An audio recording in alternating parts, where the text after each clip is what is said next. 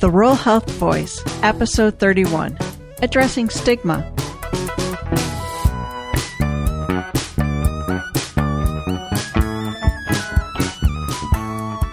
Welcome to the Rural Health Voice.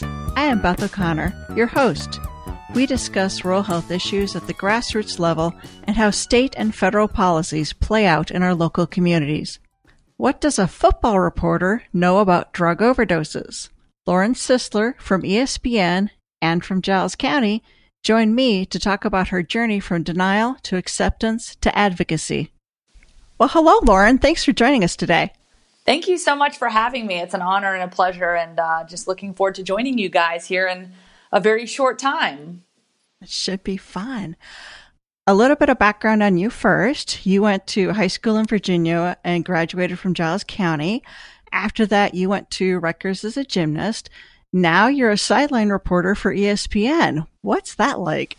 Yeah, it's it's been a lot of fun. It's been a it's been a blessing. It's been it's been a whirlwind. Let me tell you, my journey into broadcasting has certainly been uh, not conventional, if you will. Uh, when you kind of look at the journey that I've taken and look back on where I started and sort of my dreams, hopes, and aspirations growing up, you know, as you said, I was a gymnast, so I was you know, I grew up in a sports family and I was always around sports, but I had this dream and this goal of being a sports doctor or an athletic trainer.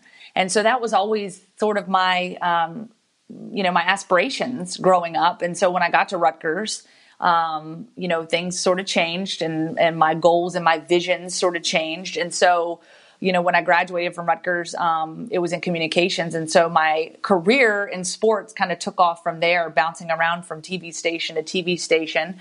Um, you know, a lot of people think, well, you know, if you can talk eloquently and, and, and share a story, then hand somebody a mic and get up there and go. And I'll tell you right now, that's not the way this thing works. Uh, you know, it certainly it takes a lot of time, a lot of reps, a lot of mistakes to get to where I am today. But certainly thankful for the opportunity and just love to be able to travel around the country covering uh, various sports, primarily college football. I've gotten to cover some NCAA gymnastics as well, and you know, just getting to meet a lot of different people and coaches and athletes and fans that really make it more than just a game.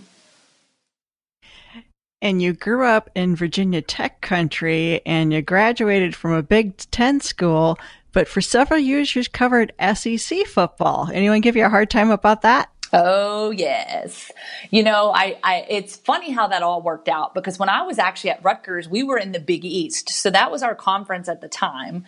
Um, and then of course we transitioned to the Big Ten after I had graduated. But it's crazy because I started out in the Big East. As you said, I grew up around Virginia Tech. And so, uh, you know, being an ACC country, when I graduated from college, I ended up making my way back to my local TV station, WDBJ 7 in Roanoke. And so I was working in the ACC covering uh, Virginia Tech as well as UVA. And so then, of course, I get here to Birmingham, Alabama, and everyone down south, and especially, you know, you have your allegiance to your particular conference. And people were like, you know, the SEC is a different deal. We're telling you it's a totally different deal down here. And I was like, nah, come on, there's no way. It, it, it can't be that much different, right? Well, let me tell you, uh, it didn't take long for me to realize what they were talking about as a Virginia girl, I consider myself from the South, but when you go into the deep South here in Alabama, it is a different ball game. People take it so seriously down here and I mean, I love it. It makes my job that much more fun. But people always ask me, of course, being in Birmingham, Alabama, are you an Alabama fan or are you an Auburn fan? And I always say I'm a fan of the team I'm covering on any given day. because let me tell you, being in the locker room when a team loses a championship game and being in that locker room next to men crying uh, with that emotion is so difficult. And so uh, I, I got to tell you, I just I'm always cheering for the team, the home team, whichever team I'm covering on that given day because it makes my job a lot more fun. In addition to that, you have agreed to be our keynote speaker for the upcoming Appalachian Communities Opioid Response Summit. Why is a football analyst talking about opioids? Well, that is a great question. And if you would have asked me this question many, many, many years ago, uh, I never would have seen myself in this position with this opportunity to uh, speak about opioids. And, you know, it's something near and dear to my heart. Uh, my story, you know, dates back to really um, college when I was a freshman at Rutgers competing on the gymnastics team. And, you know, for me, um, you know, I never really had an understanding of, uh, of, of, addiction at the time. I didn't understand um, that the opioid crisis existed. And as it's obviously become more of an epidemic as, as the, the years have gone on, um, when I was a freshman, I uh, received a phone call from my father um, letting me know that my mom had passed away. And of course, she was 45 at the time, seemingly healthy. She had some chronic pain she was dealing with, going to a pain management doctor. He was also going to that same pain management doctor. And at the time, really, I just thought, um, you know, every by all accounts, everything was fine. But when my father gave me that news that my mom had passed, I was in shock. I couldn't believe it. And he really couldn't give me an explanation as to what happened. He just said, Get on the next plane you can, and I'll be at the airport to pick you up. And so I get to the airport, and you know, at that at that time, all I wanted to do was run and jump in my dad's arms, and for him to tell me everything was going to be okay. And unfortunately, he never made it to the airport. Um, and he too uh, passed away on that same day, just within a few hours of my mom. And what we later found out was that both of my parents had died from prescription drug overdose of the prescription drug fentanyl, the fentanyl pain patch um, that they were prescribed. My mom was pre- prescribed this patch to help her with her pain, along with other narcotics, um, including Oxycontin. And so both of my parents were taking prescription drugs to try to help them cope with their pain. But unfortunately, over the course of time, um, they started abusing that medication because it was their only way that they could get out of bed in the morning. You know, my, my, my parents were two people that always got out of bed in the morning with a smile on their faces. They were always involved in the community. Um, they were always involved in my athletic events and gymnastics. My brother was a three sport athlete. You would always find my dad on the sidelines coaching my brother. And, you know, we were a very close knit family. And so, it came as a shock to everyone when this news came that they both died of prescription drug overdoses because we really just had no idea what was going on behind closed doors. At the time, I was at Rutgers. Um, as I said, I was a freshman. So I was out of the house, and my older brother, Alan, was uh, stationed in Virginia Beach in the military. And so he was in the Navy and so we were both out of the house and we weren't seeing and witnessing some of the signs and, and uh, kind of red flags that were pointing to the fact that they were struggling with this addiction and ultimately led to their deaths, um, you know, on, on March 24th, 2003. Tell me a little bit about what you observed then versus what you know now. You, you said at the time you didn't you didn't suspect anything, but I'm guessing there's a little bit going on in your head of, oh, if I had known, maybe I would have seen this. Absolutely, and that is such a great question, and you know, question that I kind of mulled over for many, many, many years because I didn't understand what addiction was at the time growing up. You know, my father struggled with some PTSD. He was also in the military. Um, he served in the Navy. I was born in Guantanamo Bay, Cuba, and um, you know, by all accounts, everything was, you know, uh, pretty normal in our household. Now, my father did struggle with some alcoholism and, um, you know, for the most part had it under control, you know, would go to his meetings and, and obviously, uh, you know, take the necessary steps to try to, to help him get through some of those, you know, um, mental health issues that he was suffering from. And then, of course, the, the chronic pain. And so, I didn't really understand it because visibly it didn't make sense to me. Oh, you know, um, everything just seemed normal. And this was just kind of par for the course, right? And so, you know, as the years went on, um, and as my parents were going to these th- this pain management doctor in Roanoke, you know, I would hear about it. You know, oh, we've got to go to to the doctor today, and um, you know, get a checkup. And you know, my mom would have her surgery, so she had multiple surgeries over the course of three years. So from that standpoint, you're seeing the physical signs of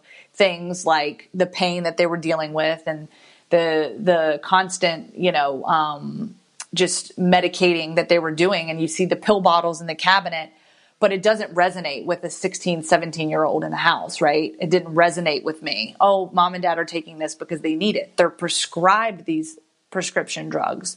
This is prescribed to them. So this is doctor's orders. And now that I've been educated on it and looking back, number one, fentanyl is something I didn't know anything about at the time. Um, it's a pain patch, time release patch. I knew mom was, uh, you know, I would I would see them on her arm or her chest or whatever, and you know just said, well, that's her prescription. What I didn't understand is that fentanyl can be highly abused, and there's different ways to abuse it, and certainly, um, you know that that kind of leads down that dark path of addiction. And fentanyl being one of the most, if not the most potent drug on the market today, um, as, as, it was administered, even as a time release patch, because you're able to alter the way that you consume it.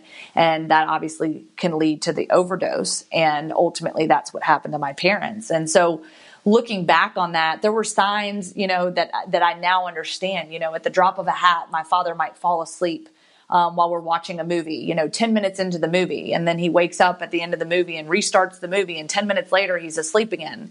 And of course, in my mind, it's like, oh, well, dad had a long week at work. He must, he must just be tired. You know, he needs rest. And so that was always my thought process when I would see that. And, you know, there was a couple incidents with my parents that, um, you know, my parents were very loving people and they were very happy and so when you would see that demeanor change, um, you know, some anger and some I- issues where, you know, my mom ran out of her medication and she got really angry and really upset and just, you know, telling me things like, you may not be going back to Rutgers next year. And, um, you know, she would just be sharing things with me that I just wasn't accustomed to hearing her say.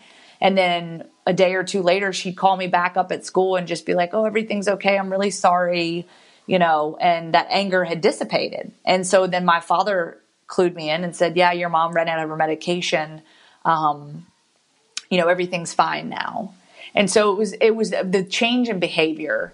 I think that was a big part of it. And then of course the finances.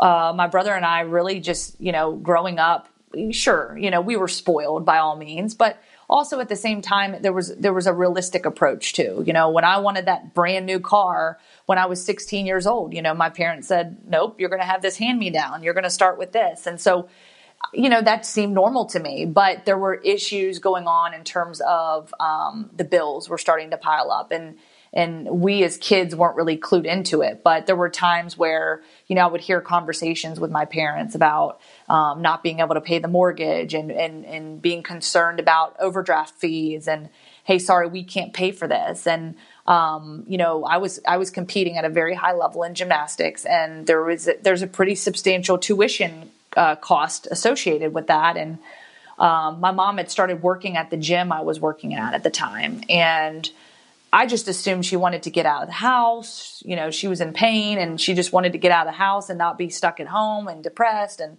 so she started working at the gym, and I was like, "Oh, this is great!" You know, she, you know, having her back in the gym you know, always there kind of watching and whatnot. Well, later I find out that she was back at the gym because she couldn't afford, and my parents couldn't afford for my tuition. And so they were sort of paying back the money they had borrowed against the gym in order to keep me in the gym and keep me um, at that level of gymnastics that I was at uh, before I left for college.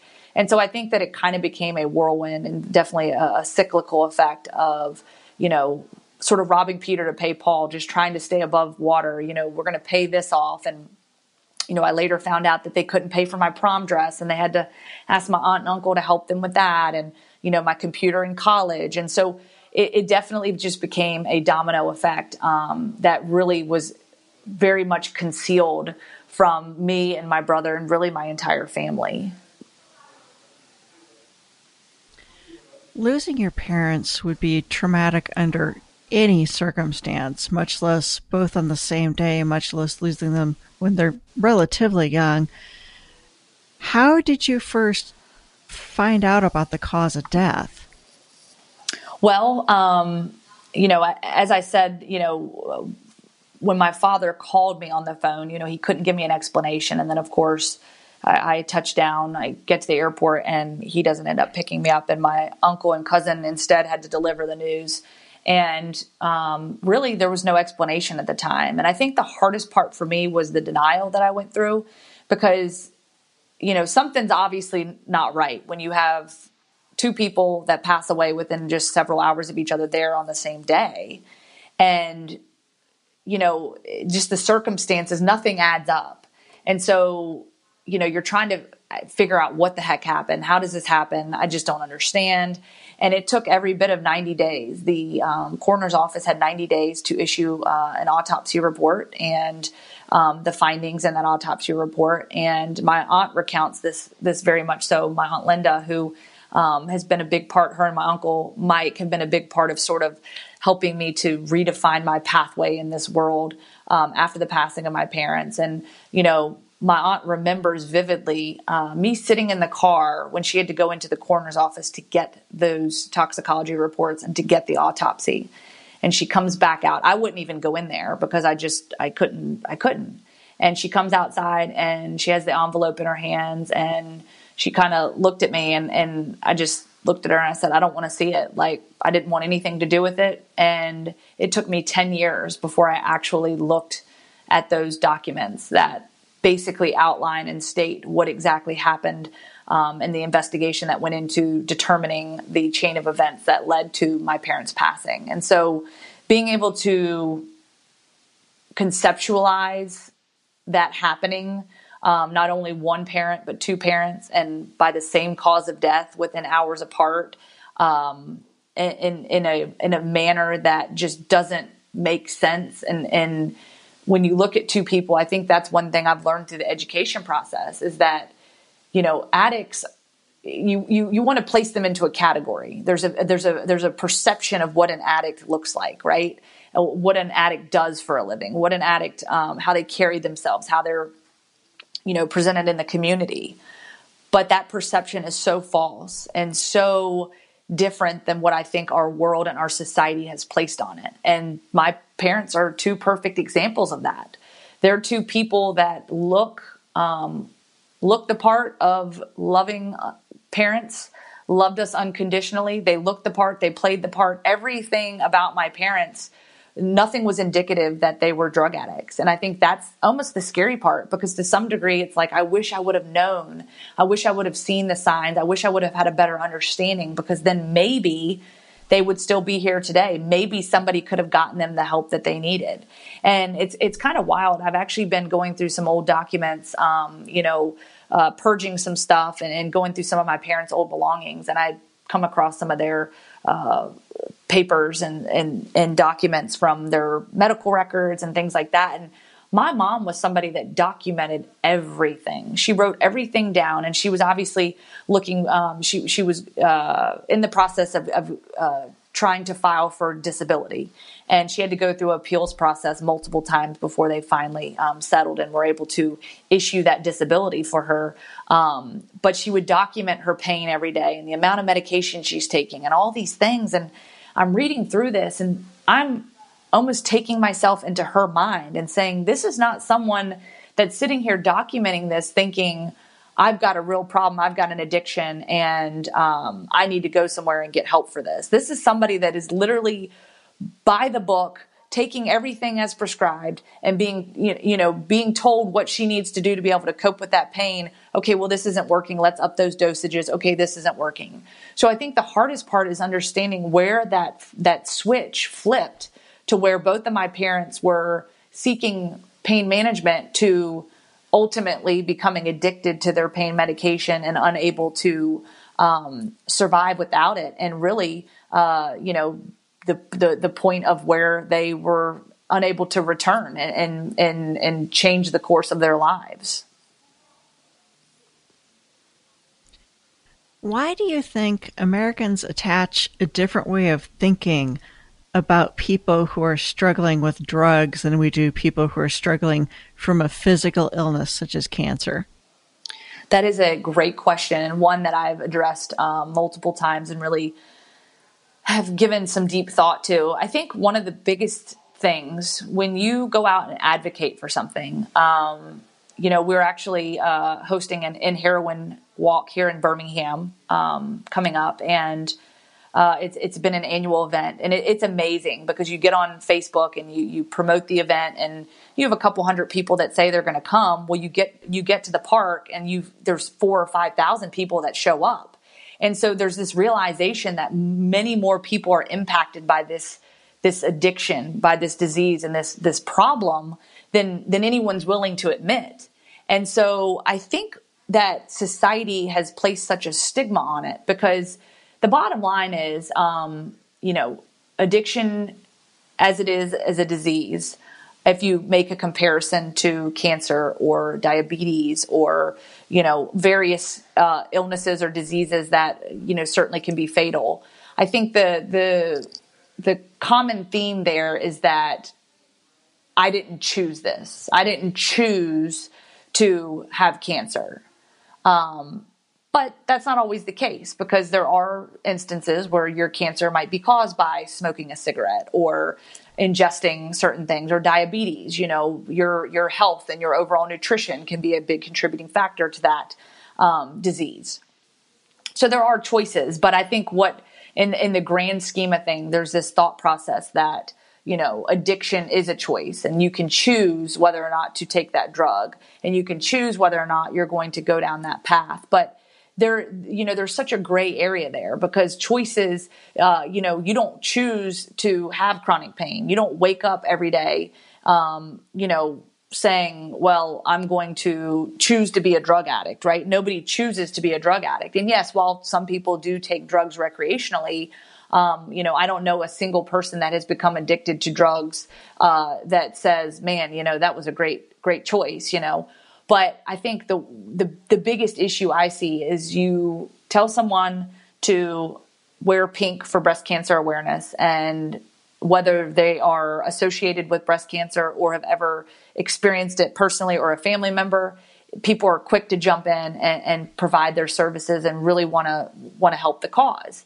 But it's a different story sometimes when you say hey why don't we wear red um, for addiction and people just don't want to be associated with it because it's a different kind of disease. It's stigmatized in our society. And ultimately, I think a lot of that has to do with the fact that addiction um, has a lot of negative consequences and side effects. And those side effects with an individual are often things like stealing, lying, cheating, manipulating, and hurting their loved ones in order to get that fix. And I think that is the biggest issue we run into is that the the fallout that is caused by addiction itself and by drug abuse and opiate drug abuse is um, that of someone that is uncharacteristic. So, you know, you, you, you see somebody and you know somebody by who they are and the loving person that they are. And then you see a different side of them when they're trying to go and ultimately get that fix because their body is demanding that they get that fix um, because of the pain that they're suffering through, whether it be from the chronic pain or from being dope sick. And so it's a very different sort of uh, dichotomy between the two things and, and really trying to understand that is so hard for people. And people just don't want to be associated with it. People don't want to be that person um, to stand up to it and say, you know what, my mom has this, or my brother, or my sister, my aunt, uncle, whoever it is, because there's a there's a factor of shame there. And I can tell you talking about it has alleviated a lot of that shame. And i'll tell you that's a big part of my story. And that's a big part of what i will share you know when i'm when i have the opportunity to come speak um, to you all uh, later in april. So why make the decision to share that story? Well, I think it's important because, again, as our society has stigmatized this and made this issue a not mine issue, that not my problem, not my kid, not my school, not my community. But the fact of the matter it is, it is your school. It is your child. Your child, your school, your community is being affected by this, whether it's the individual or it's the friends, it's the classmates, it's the parents, um, the teachers, the organizations, whatever it may be. Everyone is impacted by this. And so I think it's so important that we talk about it because we brushed it under the rug for so many years. I being one of those. I'll, you know, when my parents first passed away, and as I started, it took me seven years to be able to share the truth about how my parents died. Seven years before my best friend even knew how my parents died. I would tell this sugar coated story because I wanted to believe in my own heart and I wanted others to believe that my parents no my parents were not addicts. I couldn't use the word overdose or addiction in the same sentence with both of my parents. And so to me, I was trying to preserve that legacy for them. And so what's you know, what's what's you know, I guess come from all of that is this realization that speaking out about it can do so much more good than being quiet and being silenced by it. And I think that, you know, for many years, even when I came out and started speaking openly about it and just sharing it with my friends and, and people close to me, when I would post about addiction or post about an event, you know, I would always make sure that I referenced my parents and that, you know, my parents had this issue because I was afraid people might reflect that on me and say, well, you know, is, is she, does she have an issue? Is she dealing with addiction? And that was always my thought process. But that was all part of the healing process and really the education and understanding because now it's like, honestly, I don't care if people think it's me or if it's my parents or whomever else, because at the end of the day, it sparks a conversation and people want to talk about it. And that's what is so amazing about it. I'll go to schools or community events and it's amazing the response that you get from people. They'll come up to me afterwards and say, Well, I know this person um, that's having this struggle. You know, what's some advice? Or they might send a message to me on social media. And you know, people are starting to want to talk about it more. And that's why I think that we we we create this conversation. We got to start somewhere. And so that conversation, we got to spark the conversation and we got to get this thing on, you know, get this thing to catch fire and to continue because ultimately um, you know, that's the only way that we're going to be able to attack this thing and to be able to slow down this epidemic and hopefully, you know, one day, um, you know, bring it to a halt. Because unfortunately, we're we're losing so many lives to um, the opiate crisis, to prescription drug overdoses, to suicide, mental health illness, and they all are tied together in some way, shape, or form. And so really it's just been you know part of my journey to be able to share their story. And honestly i feel like i'm in a place now where when i do share their story um, they're sitting here with me as i share their story applauding me and saying you know thank you for being a voice for us because we never had that opportunity. If someone was concerned about substance abuse in their community what could they do? What steps could they take? Yeah, I think there's a lot of um, different uh, organizations and and um, places of of help that people can get. And so, you know, I'll first start by saying here in Birmingham, Alabama, I work for the Addiction Prevention Coalition, and it's a nonprofit that.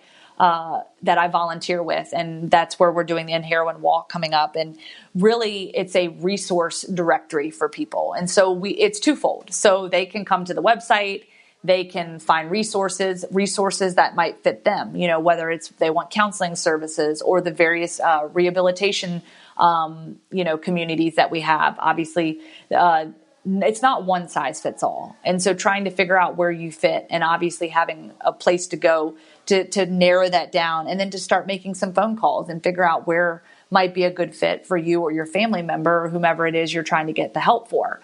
And so that resource directory is great. But then on top of that, there's also the prevention element. You know, not only are we trying to help those that are in need um, of recovery, but also people that are, um, you know, our students and our younger generation and, and our community members that don't know anything about addiction. So how do we prevent it from happening in the first place? And so I think that that's, um, you know, something where every community uh, you'll find resources like that to where you can go and um, you know find kind of a directory of local uh, you know um, organizations or um, you know rehab centers or places where people can get the help that they need whether they need help with the detoxing or um, you know further treatment ev- evaluation.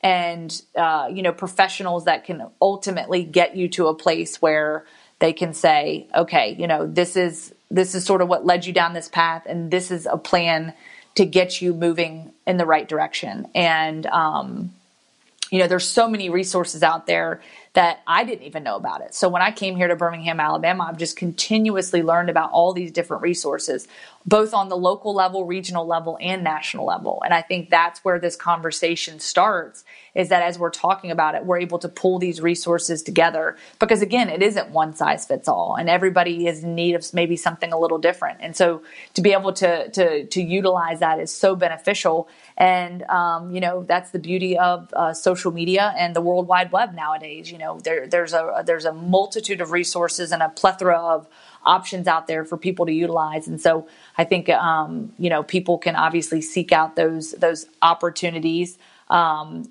and uh, you know try to help themselves or someone that is in need of of that that resource and or recovery um, to help them to move in a positive direction. Absolutely. I think pretty much every county in Appalachia has some sort of substance abuse coalition.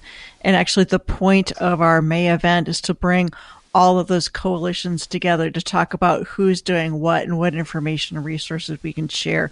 So we very much appreciate you coming to speak at that event. Yeah, absolutely. And I think that's a wonderful way to bring everyone together and to really sort of under, understand the magnitude of this. And at the end of the day, we're all in this together. So why not team up and partner together to give people the resources that they need to get the help that they need? Because ultimately, there has to be hope. People have to have hope that that they can get better, that they can get well, and that they can overcome um, this this epidemic and this disease and whatever it is they're fighting and battling. Um, and so I think that's the goal here is to give people that opportunity and that understanding that hey, not all hope is lost. And while you are in a bad, dark place right now and you're really struggling with these issues, there is help out there and there are professionals that can help you, um, you know, change your mindset and obviously change the course of your life. And um, ultimately, you know, I'm a firm believer that everybody deserves a good quality of life. And if you can make the right choices and really seek out the right resources, you know, I think that everyone, um, you know, has that opportunity uh, to be able to stand on their own two feet and to be able to move forward in life in, in a way that's a, uh, you know, positive for everyone around them. And one last question.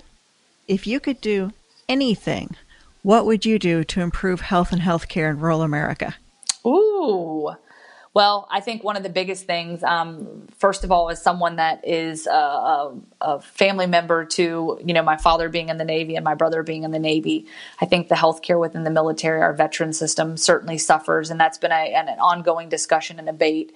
Um, how do we get our uh, military men and women the the help that they need um, when they need it, especially those that don't have health care? Uh, you know, and and I really just think that mental health um, as it pertains to addiction and what we're dealing with. You walk into a hospital um, bleeding or you know cut up or a broken bone or a heart attack, and and they're they're ready to fix you right away. But unfortunately, as it pertains to addiction and, and, and something that may not have the same physical effects or physical visible um, symptoms as those things, I think that sometimes it's, it's downplayed as, uh, you know, it's in your head, you're crazy, like this is not an issue. But unfortunately, it is an issue, and it, it, it's a it's a big issue, and people are dealing with this, you know, on a daily basis. So how do we how do we um, care for these people, and how do we how do we have enough resources to be able to give people that second chance at life and to give them the opportunity to overcome this battle that they might be having with addiction. And I think that is, you know, one of the biggest things that we really have to to work towards is is giving people um, resources. And I think that you know it's crazy to think that if I'm an em- employee somewhere, I've still got to go pay you know 125 dollars or 150 dollars to go see a counselor. Well, just think about the people that are dealing with these type of issues, um, you know, in the prescription drug world and as it pertains to mental health that they are unable to go and seek out these treatment options because of the costs being so high and um, you know the affordability of it. And obviously the space you know space is limited and resources are limited. And so i think that we really just have to band together and try to find more um, resources that can accommodate the uh, you know the upturn that we're seeing in this addiction and um, you know this opiate epidemic and how do we get people the help that they need um, you know sooner rather than later? Well thank you lauren. We look forward to seeing you in may. Sounds good. I'm really excited. I'm looking forward to it. Uh, it'll be here before we know it. That's Lauren Sisler encouraging you to connect to resources in your community. Ms. Sisler will be the keynote speaker at the Appalachian Communities Opioid Response Summit, May 12 in Huntington, West Virginia. If you want to be part of that conversation, visit vrha.org and look for a link to the event on the right side of the page. The Rural Health Voice is the podcast of the Virginia Rural Health Association. It is sponsored by the Virginia State Office of Rural Health and underwritten by the National Rural Health Association.